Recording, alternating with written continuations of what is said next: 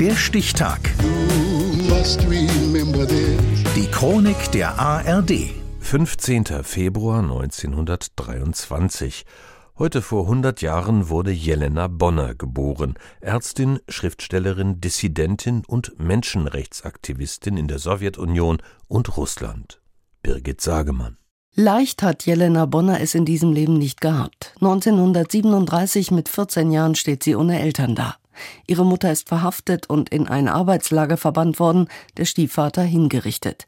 Die beiden sind Opfer der sogenannten Säuberungen unter Diktator Josef Stalin. Jelena Bonner findet Zuflucht bei der Großmutter in Leningrad. Während des Zweiten Weltkriegs meldet sie sich freiwillig als Krankenschwester an die Front, wird schwer verwundet und 1945 kriegsversehrt entlassen. Sie studiert Medizin, heiratet, bekommt zwei Kinder, wird geschieden und arbeitet als Kinderärztin. In den 60er Jahren beginnt sie sich als Bürgerrechtlerin zu engagieren und lernt im Oktober 1970 am Rande eines Prozesses Andrei Sacharow kennen. Gut ein Jahr später heiraten sie. Für beide ist es die große Liebe. Später schreibt sie Und jetzt diese ganz unwahrscheinliche, ganz unvorstellbare menschliche Nähe, mit der das Schicksal Andrei und mich belohnt hat. Er ist Atomphysiker und Entwickler der Wasserstoffbombe, hochbegabt und hochdekoriert. Aber mittlerweile gilt Sacharow in der Sowjetunion als Staatsfeind. Er warnt vor dem atomaren Wettrüsten, engagiert sich für politische Gefangene. Sie gibt ihre Stelle auf, um ihren Mann zu unterstützen. Die Wohnung in Moskau wird zum Treffpunkt der sowjetischen Dissidenten mit Lesungen und Diskussionen.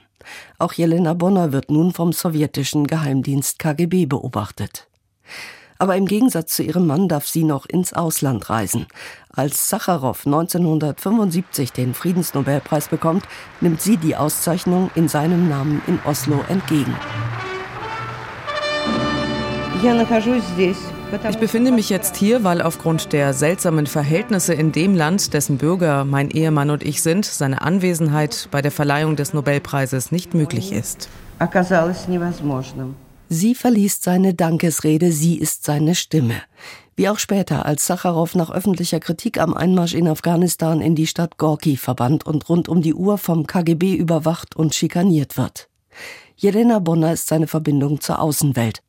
Wegen antisowjetischer Propaganda wird es ihr dann aber auch verboten, Gorki zu verlassen.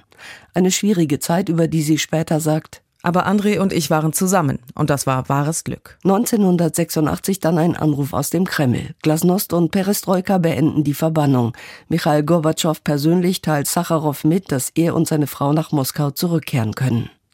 Reporter aus aller Welt berichten von der Ankunft der beiden auf dem Bahnhof. Mit bebender, mit ergriffener Stimme redet Zacharow von dem internationalen Schutz, der ihm gewährt wurde während dieser Jahre der Verbannung.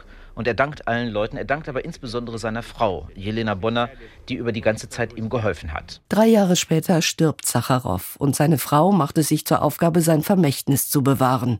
Sie geht auf Lesereisen und liest aus seinen Memoiren. Ich gehe so vor, dass ich mir eigentlich bei allen meinen Auftritten zunächst durch den Kopf gehen lasse, wie sich André verhalten und wie er sprechen würde. Und sie bleibt auch eine scharfe Kritikerin der Verhältnisse in ihrem Land.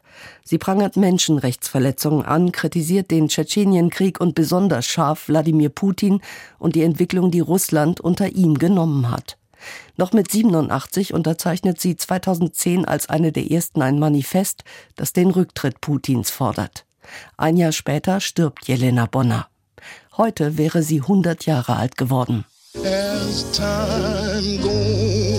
Der Stichtag. Die Chronik von ARD und Deutschlandfunk Kultur. Produziert von Radio Bremen.